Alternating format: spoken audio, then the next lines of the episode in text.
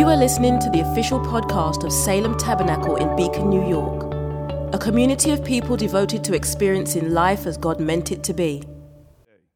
All right, I have a few verses to read, and then Eric is going to read our gospel. So here is Isaiah chapter 9, verses 1 through 4, and 1 Corinthians chapter 1, verses 10 through 18.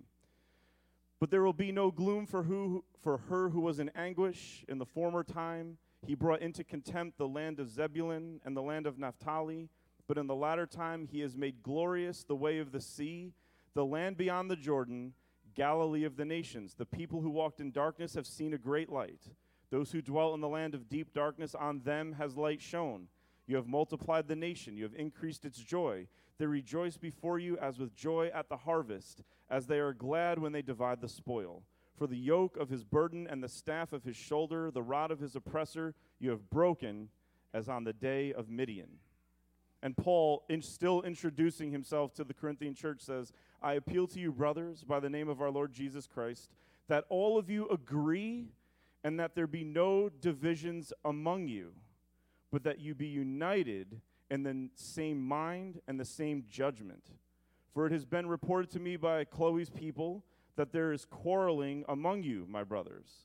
What I mean is that each one of you says, I follow Paul, or I follow Apollos, or I follow Cephas, or I follow Christ. Is Christ divided? Was Paul crucified for you? Or were you baptized in the name of Paul? I thank God that I baptized none of you except Crispus and Gaius, so that no one may say that you were baptized in my name. I did baptize also the household of Stephanus. Beyond that, I do not know whether I baptized anyone else. Pastors' minds are very colluded and crazy. So he's like, maybe I baptized other people, maybe I did it. My point is, for Christ did not send me to baptize, but to preach the gospel, and not with words of eloquent wisdom, lest the cross of Christ be emptied of its power. For the word of the cross is folly to those who are perishing, but to us who are being saved, it is the power of God. The word of the Lord. A reading from the Gospel of Matthew, chapter 4, verses 12 to 23. Now when Jesus had heard that John had been arrested, he withdrew into Galilee. And leaving Nazareth, he went and lived in Capernaum by the sea, in the territory of Zebulun and Naphtali, so that what was spoken by the prophet Isaiah might be fulfilled. The land of Zebulun and the land of Naphtali, the way of the sea beyond the Jordan, Galilee of the Gentiles. The people dwelling in darkness have seen a great light, and for those dwelling in the region and shadow of death, on them a light has dawned. From that time, Jesus began to preach, saying, Repent, for the kingdom of heaven is at hand. While walking by the Sea of Galilee, he saw two brothers, Simon, who was called Peter, and Andrew his brother, casting a net into the sea, for they were fishermen. And he said to them, Follow me, and I will make you fishers of men. Immediately they left their nets and followed him. And going on from there, he saw two other brothers, James the son of Zebedee and John his brother, in the boat with Zebedee, their father, mending their nets, and he called them. Immediately they left their boat and their father and followed him. And Jesus went on throughout all Galilee, teaching in the synagogues and proclaiming the gospel of the kingdom, and healing every disease and every affliction among the people. The word of the Lord. Thanks be to God. So we're continuing our series, Putting in the Work. And one of the things we said last week was that in this season of Epiphany that we're in, Epiphany is when God shines his light of revelation on something old in our life so that we can see it new again. Epiphany is not the moment when you see something brand new. Epiphany is the moment when God's light shines on things you see every single day, and all of a sudden you see them in a much deeper, much more appreciative, much more gratuitous way. Every one of us needs Jesus to shine on our own self so that we could see ourselves new again, so that we can see ourselves in a new light. Life has a way of wearing us down to the point where fatigue causes us to lessen our view of our own self. And we start to think that the things that are happening to us are equal to what's true of us. The letdowns, the disappointments, the things that go wrong, life has a way of fatiguing us to the point where we begin to feel like those things actually mean what we mean. They're true of who we are as a person. And there's a way in which we're involved in the things that are going wrong. We're involved in the things that don't go the way we want them to. But the only thing that is truly true of us is Jesus Christ. Jesus is always what is fully true of you. The truth of who you are is the Father, the Son, and the Holy Spirit. Everything that happens in, around us, and to us happens in that truth. What's true of me today standing before you is not this ministry. What's most true of me is not that I'm a husband, is not that I'm a father. What's most true of me is Jesus Christ. And because that is what makes me true, I can enter those other areas of my life and serve in them and not need them for my identity. Because once you need something for your identity, you can no longer serve it. You actually use it. Has anybody ever felt used before? It's not a good feeling when you feel used. We use things and people when we need them to form and hold up our identity. When in reality, our identity is a truth that cannot be used, only proclaimed, and his name is Jesus.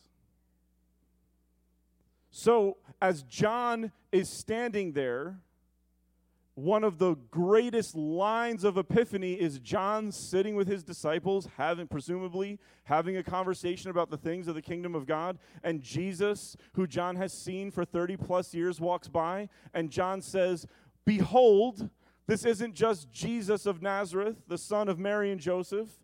This is the Lamb of God who takes away the sin of the world."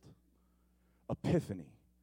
He sees someone he has seen so many times and now sees something brand new. The Lamb of God, the answer to Leviticus. The Lamb of God who takes away the sin of the world. The Lamb whose blood was on the doorposts as the angel of death passed over. It's this person. And we talked about that last week. This week, I want to briefly share how it's wonderful that John looked at Jesus and said, "Behold, the Lamb of God who takes away the sin of the world." But we also, and maybe a little bit more frustratingly, and it might be a little cringy, but we also have to talk about why Jesus had to be the Lamb of God that takes away the... We have to talk about why Jesus had to be that. Hang out with me when I watch a Giants game, and you will see why Jesus had to be the Lamb of God who takes away the sin of the world.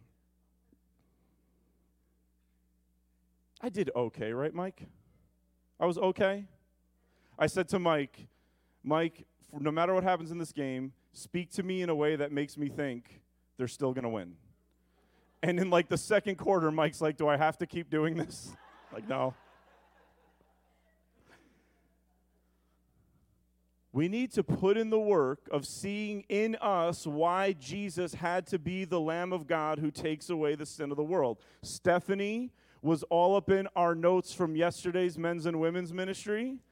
Stephanie is also all up in my notes from this morning, which I felt like I was supposed to reiterate something from yesterday, and Stephanie already did.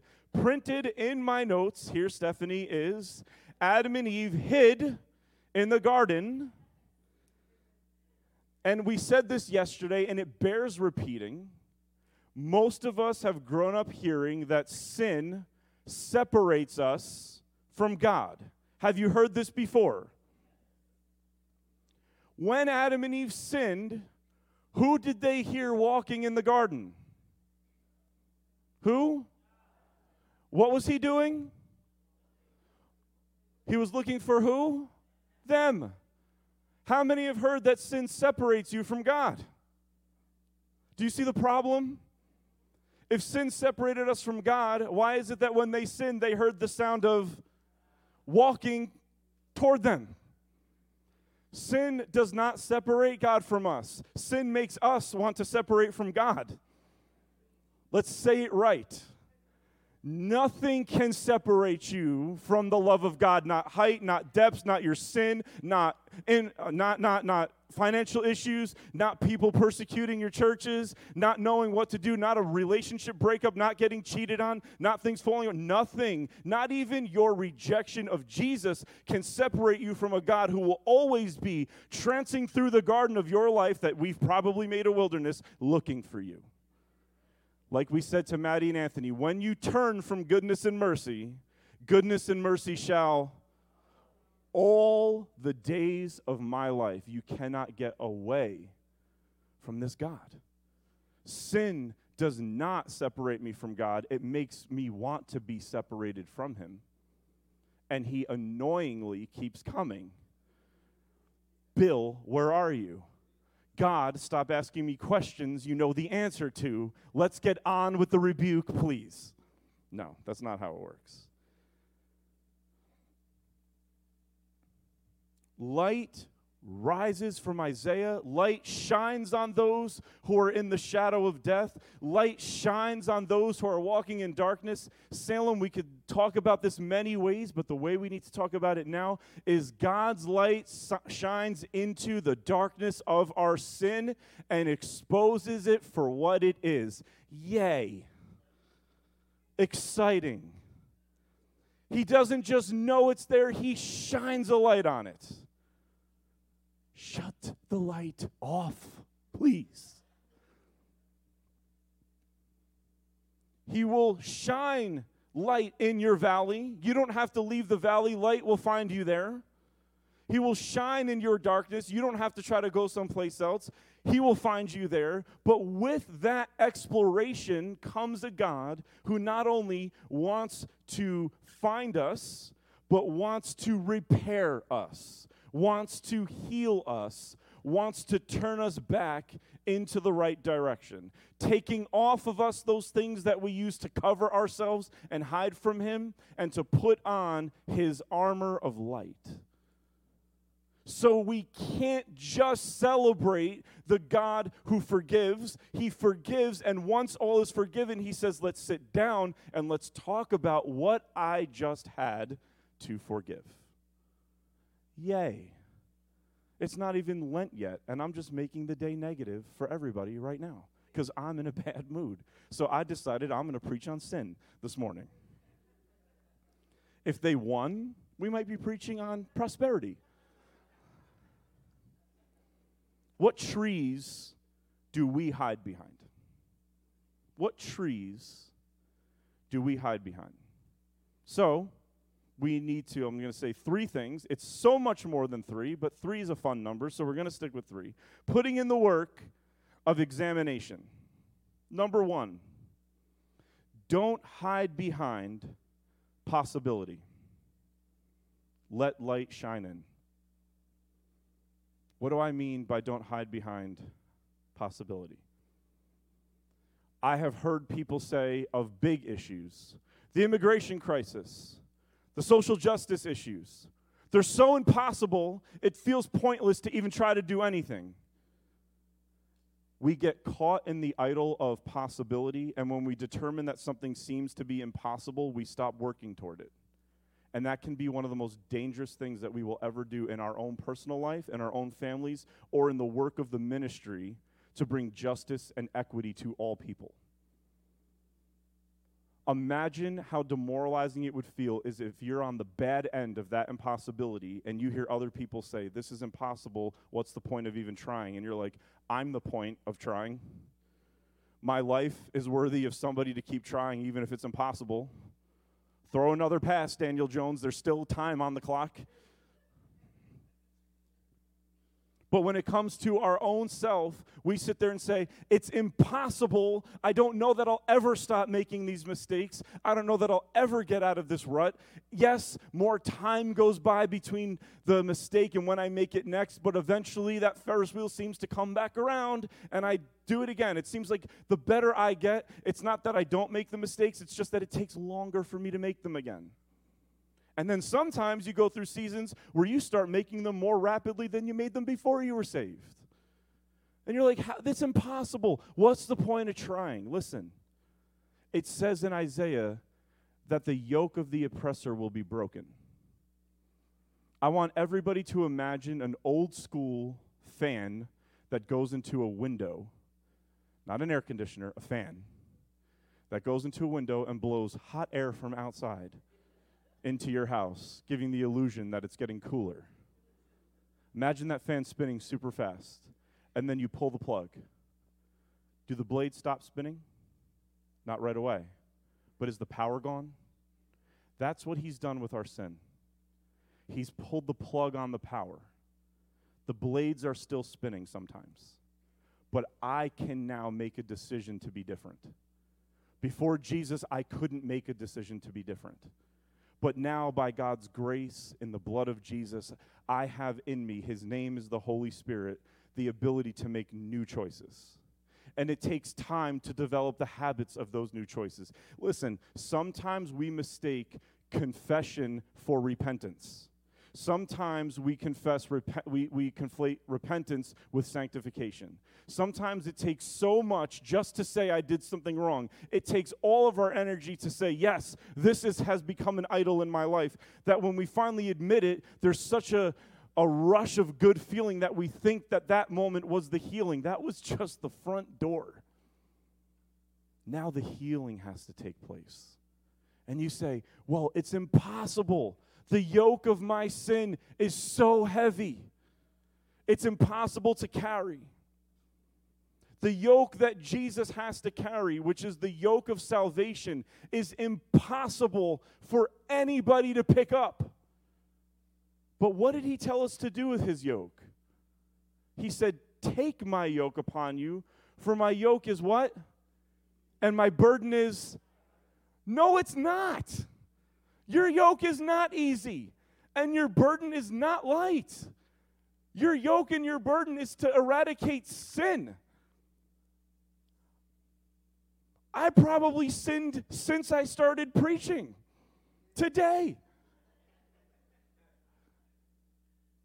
Probably just now. How is your yoke easy and your burden light? How is it okay? How can I even think for a second that I can have the motivation to try again to live a better life? Here's how. He said, take it up. And when God says something, he creates in you the capacity to do what he just said. I said to Tori last night, sitting across the table from Antonella's, praise the name of Jesus. Took a break from the Mediterranean diet and had a nice chicken parm sandwich with rigatoni and fried diavolo sauce on it and a little crushed red pepper. Oh, I just sinned, let me tell you. I said, how can you do this? How can you go back there with all that danger and all the turmoil? God told me to. And that is how. Tori knows he couldn't. And what did he just say? He said, I will be there until God tells me to come back. When God says, take up my yoke, that's what makes his yoke easy and his burden light. You try to take it up on your own, and you won't be able to budge it. You stand up and turn around and say, I can't pick it up. And he says, now pick it up. You're like, I can't. What was the difference? He just said to. You could say, I can't fix my sin, so what's the point of trying? But when he whispers in your ear, this year, we're going to overcome this together. Now you can. Now you will. You'll see distance between you and it as this year goes on.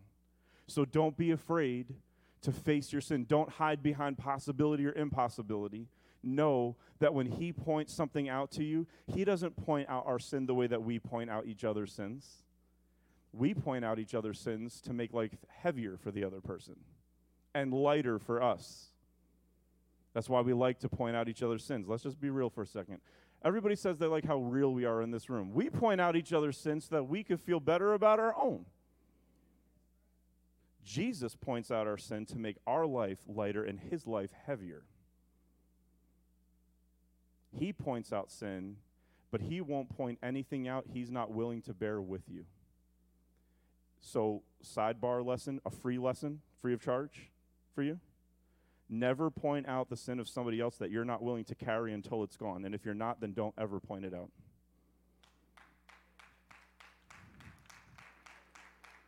But don't be afraid to face your sin, especially if it's impossible. Because today he's saying you will have the grace this year to face the things that I'm going to show you. Don't go searching. Let him show you. Let him bring up to you what he wants to work on next, and you will have the grace to face it.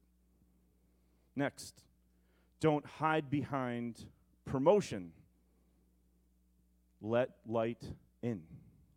What do we mean by this? Many of us, I've said it so much in my life, I will finally be better when, ... When I graduate, when I get the job I want, when I get married, when we have kids. Having kids just creates more sinful moments.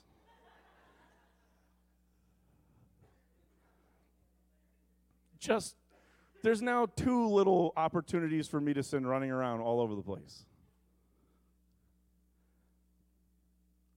The disciples are there, and listen, I'm not gonna go crazy with this point, but somebody needs to hear it. All of us need to hear it. The disciples were at a mundane job mending their nets, and any of them could have been saying, "Our life will be better if we could just stop doing this. I'd have less problems if I could stop doing this." Some of us have jobs we love, and we live in them, afraid and say, "Man, things will keep going well so long as I keep this that I have." And we're afraid of loss because we equate our ability to live well with our promotion, with our position in life. And so some of us are saying, "Oh, well, if I had the position I wanted, if I lived in the location I wanted, if I lived in the house I wanted, if I was able to wear the clothes that I wanted, if I had the relationships I wanted, if I didn't have the relationships that I have that I don't want, then things would get better." And all the while, we're hiding behind the tree of promotion or position. And Jesus is saying, please come out from behind that. What are we supposed to do? They were mending their nets. Can we just take the most simplest of points? Start here. And let's really take it literally. Whatever you do for a living right now, and without spending 45 minutes on my testimony, Salem, I promise you, I have lived what I'm about to say. Take whatever your employment is right now, go to work, and mend nets the best you possibly can. Do that job like today was the day that Jesus was returning. Do that job in a way that makes everybody else's job around you easier. Well, I'm underpaid. Well, I'm not. Just pause on all that. It matters. It matters. And you know that I know it matters. But those things can only be talked about if the foundation is shored up. And the shored up foundation is work as unto the Lord. Work as unto the Lord. Jesus saw men who were mending nets, and then he called them out of that. Maybe he wouldn't have called them if they were sitting down, letting their nets rot, complaining about their job. Maybe he would have. He's Jesus. I don't want to speak for him. I don't know. What I am saying is, what the word shows us is that the people he called were people who were working hard at what they were doing. We've said it before. These days in the working environment, if you do a C+ job, you're probably going to be president of the company in 3 weeks because nobody's working very hard these days. Go and be different. Your value as a person is not rooted in the job that you have. It's rooted in the Lord you're serving while you're working at that job. So work it. Work it well. Do a good job tomorrow at work. Pray for what you want. Ask God to move you when it's time. But here's the thing, and here's what I want to say on this point. If you move before he moves you, you won't have the grace for the next thing. And if you stay after he's trying to move you, you won't have the grace to be where you are anymore. You only have the grace to be where he currently has you, and only until he has you there and then doesn't anymore. Some of us are trying to move from a place, from a relationship, from a situation that God isn't calling us out of, and we're wondering why we're bumping up against all this resistance. It's because the grace isn't there. And some of us are trying to stay in a place that was really comfortable, knowing God's calling us to a much more uncomfortable place. And the longer we stay in the comfortable place, it's becoming more and more uncomfortable because the grace is gone to stay there. Like Tori said, I will be in Tanzania until God tells me to be someplace else. Don't hide behind promotion. Let light in. Peter, after Jesus rose from the dead, this spoke to me when I was working at the daycare center. This spoke to me when I was working at Allstate Insurance Company, negotiating the claims that all of you got into in your parking lot accidents and stuff like that around Christmas time. I got paid to negotiate. It was a good little situation for me. I enjoyed it. I got comfortable there. I got called out of there and thought, the next fall I'm getting called to the church. Surely that will be perfectly comfortable. Looking back, what makes this job, Allstate, all the other jobs, the youth prisons that I worked in, the youth homes that I worked in, what makes all of them comfortable was that God said to be there. What made them uncomfortable was when God said to go, and I hesitated. Peter, after Jesus rose from the dead, after he saw him, it says that Peter, the disciple, was like, what do we do now? Peter's like, let's go fishing. That might be simple to you when you read your Bible, but that spoke to me. That showed me that Peter was so free in Jesus that he was willing to go back to any job because his identity had shifted from his job to his Savior, and he could go back to that mundane little place and do it as well as he ever did it until Jesus called him out again, and Jesus called him out again. Be where he's called you to be where you are until he moves you, and be there well. And finally, don't hide behind preference. Let light in. Paul is now talking to a Corinthian church, saved people, people who are now in the know. They're saved, they're healthy, they're stabilizing, they're learning, they already have the Holy Spirit, they already have the gifts, they already have the Eucharist. Why? Because all of this stuff he's going to talk to them about in 1 Corinthians. They have all these things. They are the marquee church. They're the church that people are looking at saying, let's do the Corinthian model. And in that church, Paul is saying, right off the bat, before he talks about the Eucharist, before he talks about the spiritual gifts, before 1 Corinthians 15, when he talks about the resurrection, the very first thing that he talks about that seems to be more important to him, he knows people like we know people. They're probably only going to read the first chapter, so let me tell them what's most important in that first chapter. Don't be at odds with each other. Don't develop cliques in the church. Don't be around people, listen to me carefully, don't live around people who make it easy for you to never check your preferences. Every one of us wants to be around people that make it the easiest for us to be our false self.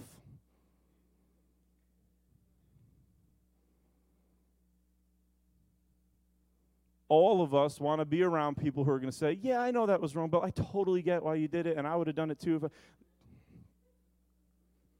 We could balloon out. All of us want to be around people who are also doing the same things wrong that we're doing so that we feel less guilty about doing them wrong.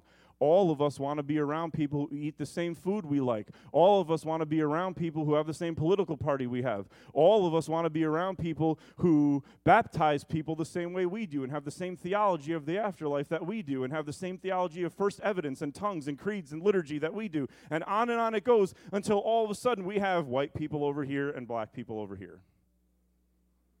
Young people over here and old people over here. All of a sudden, that tiny little seed of I just want to be around people who are like me turns into all the worst isms that could ever possibly exist. And it starts in our living rooms. It starts in our church living room. We need to be around people who have different preferences than we do because we need to check our preferences, keep the good ones, and then offer the good ones. and let other people share in the good ones and learn from other people's preferences that are better than our bad ones.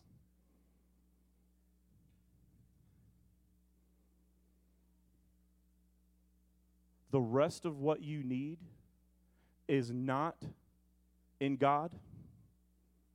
Ooh. It was until he gave it to somebody else for you. There's so much that I need that God gives me directly. Everybody can say amen to this. But the rest of what I need, God has deposited in Paul. And I'm like, now I have to hang out with Paul. I'm just kidding. I love you. I would love to, yes. God gave the rest of what I need to Ron, a Yankee fan?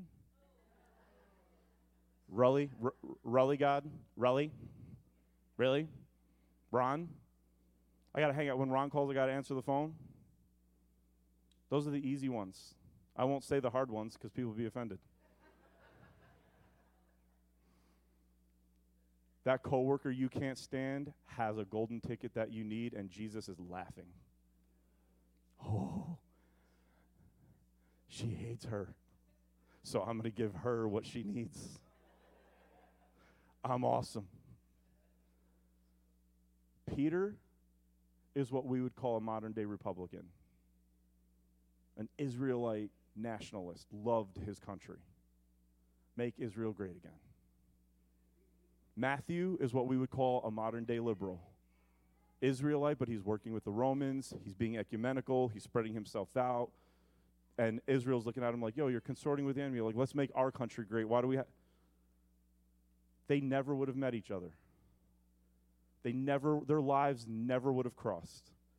Only probably at the pointy end of a spear or a sword. Until Jesus showed up.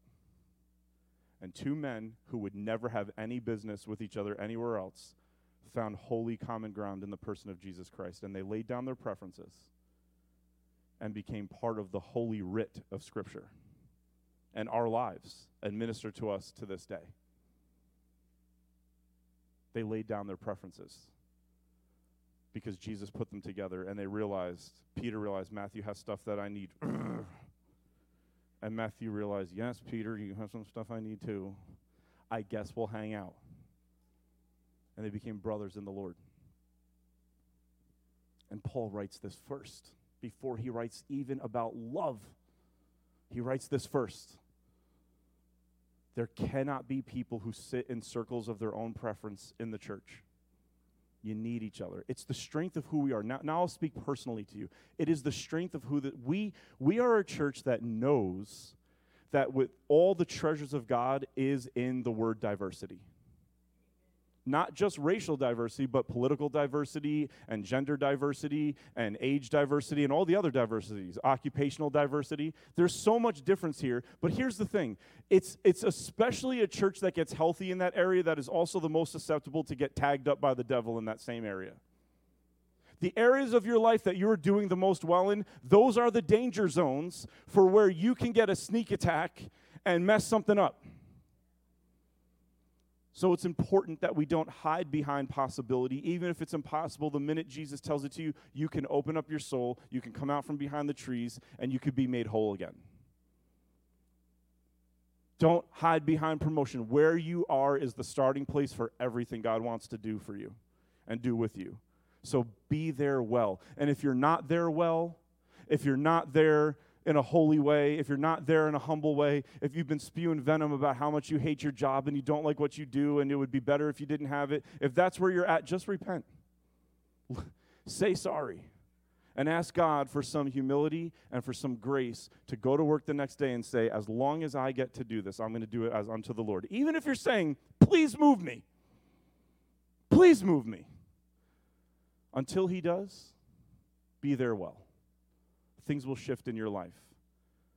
You'll get happier. When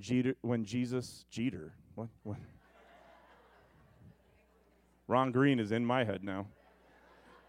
When Derek Jeter bled and died for you, no. You know what I've always said? You don't have to love your job. but we have to love working. Love work, even if you don't like your job. Work is what God gave us. Jobs are where we act it out. And don't hide behind preference. Let's stand to our feet this morning.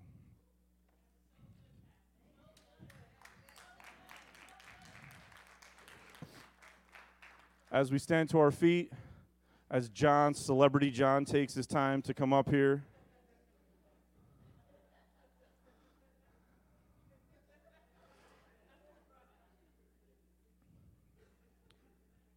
there's one more point I want to make as we get ready to come to the table.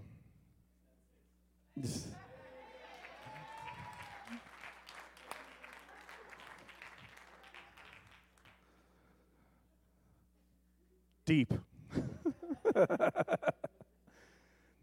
It says that Jesus began to say, the kingdom of heaven is at hand, repent. It says that he began to say that when John was put in prison. I would like everybody to close their eyes.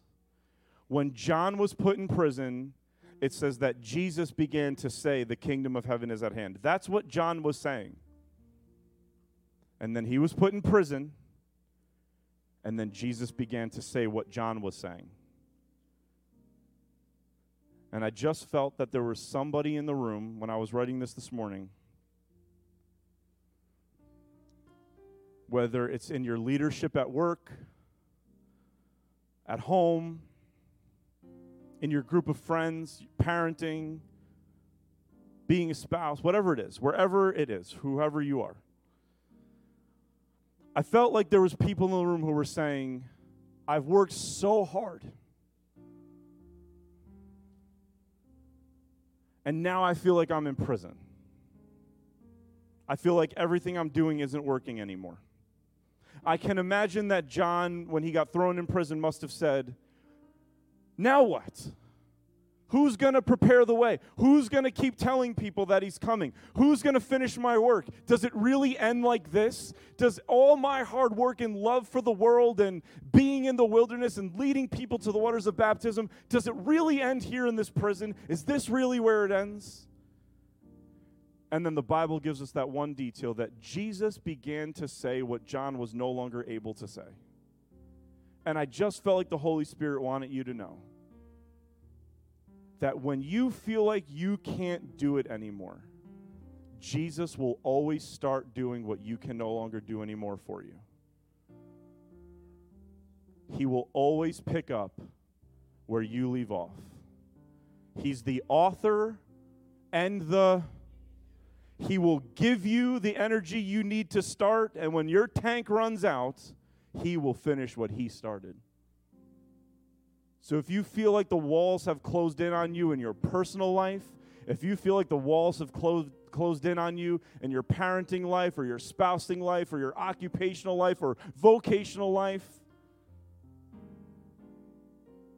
Jesus will always do the things that are good for you to be doing even if you can't do them anymore. He will keep parenting those kids when you can't anymore.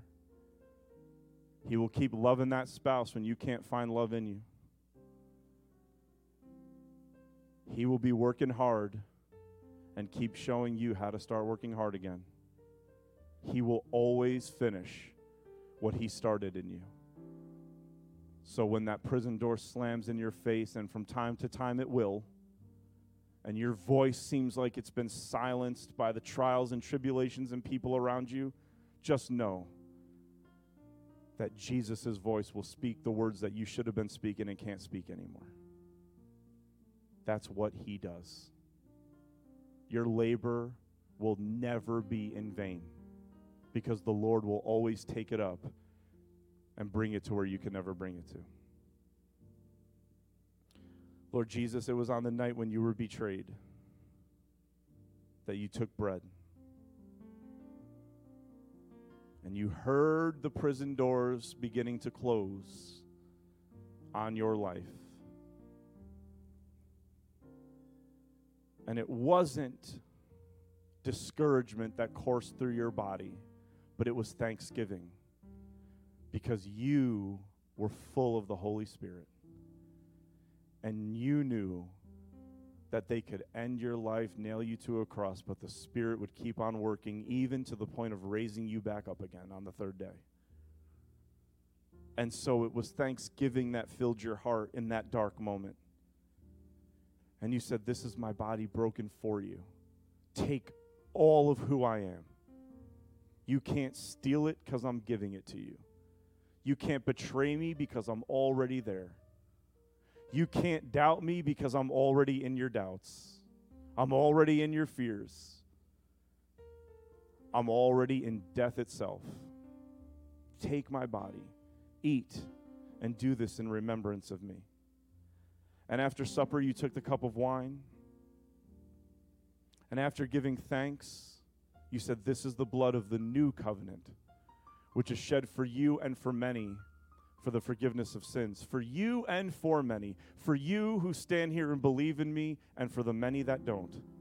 This is the blood of the new covenant, which is shed for you and for many for the forgiveness of sins, as often as you drink of it. Drink in remembrance of me. And so, Holy Spirit, we pray that you descend on this bread and make it for your people the body and blood of Jesus, the food and drink of new and unending life in him. Forgive us of our sins. Call us out from behind the trees. Take off the coverings we've put over ourselves. And cover us with your love and your light. Salem, next week is First Fruit Sunday. Once again, the call, and there's a reason why I'm saying this now, the call is to take your first hour or your first day or your first week or your first month, whatever the Lord, remember what I said about grace, whatever the Lord is leading you to do. And we're going to bring our children with us next week. We're going to worship a lot next week, Steph. You ready? We're going to worship a lot next week. I'm only going to share briefly next week, and then we're going to come forward with our children. Have your children bring a toy or something that is important to them that they can offer to the Lord, and we'll donate it. But I'm so glad Tori's here, because the minute I knew he was going to be here, the Lord told me that our first fruit offering as a church is going to be to tithe on whatever comes in for the first fruit offering directly to his ministry.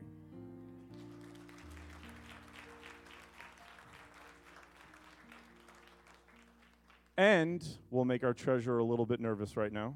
And one of our members, Josanne, has put me and her in a discussion over a nonprofit that she's working with that is there to teach teenagers how to recognize the warning signs of abuse in their early dating lives.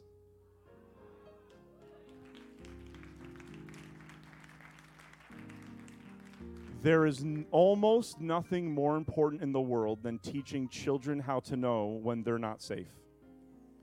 And we want to give another 10% to that as well. So it's first fruit offerings, and it's paying it forward, and it's trusting God. And honestly, and I'll talk more about this next week, we're going to try our best to put as much time and resources into the children of this house all year this year. So this is what we want to do this year. So with that thought, I just ask that you pray about that during the week and do your best to offer what the Lord is telling you to offer. At this time, we can come forward. I'm going to ask Elder George to come over here, and I'm going to ask Elder Ron over here, and we're going to come to the Lord's table. Reflect on what trees you might be hiding behind, and the minute this bread hits your lips, just know Jesus is calling you out, and he's covering you with something much better than what you could cover yourself with.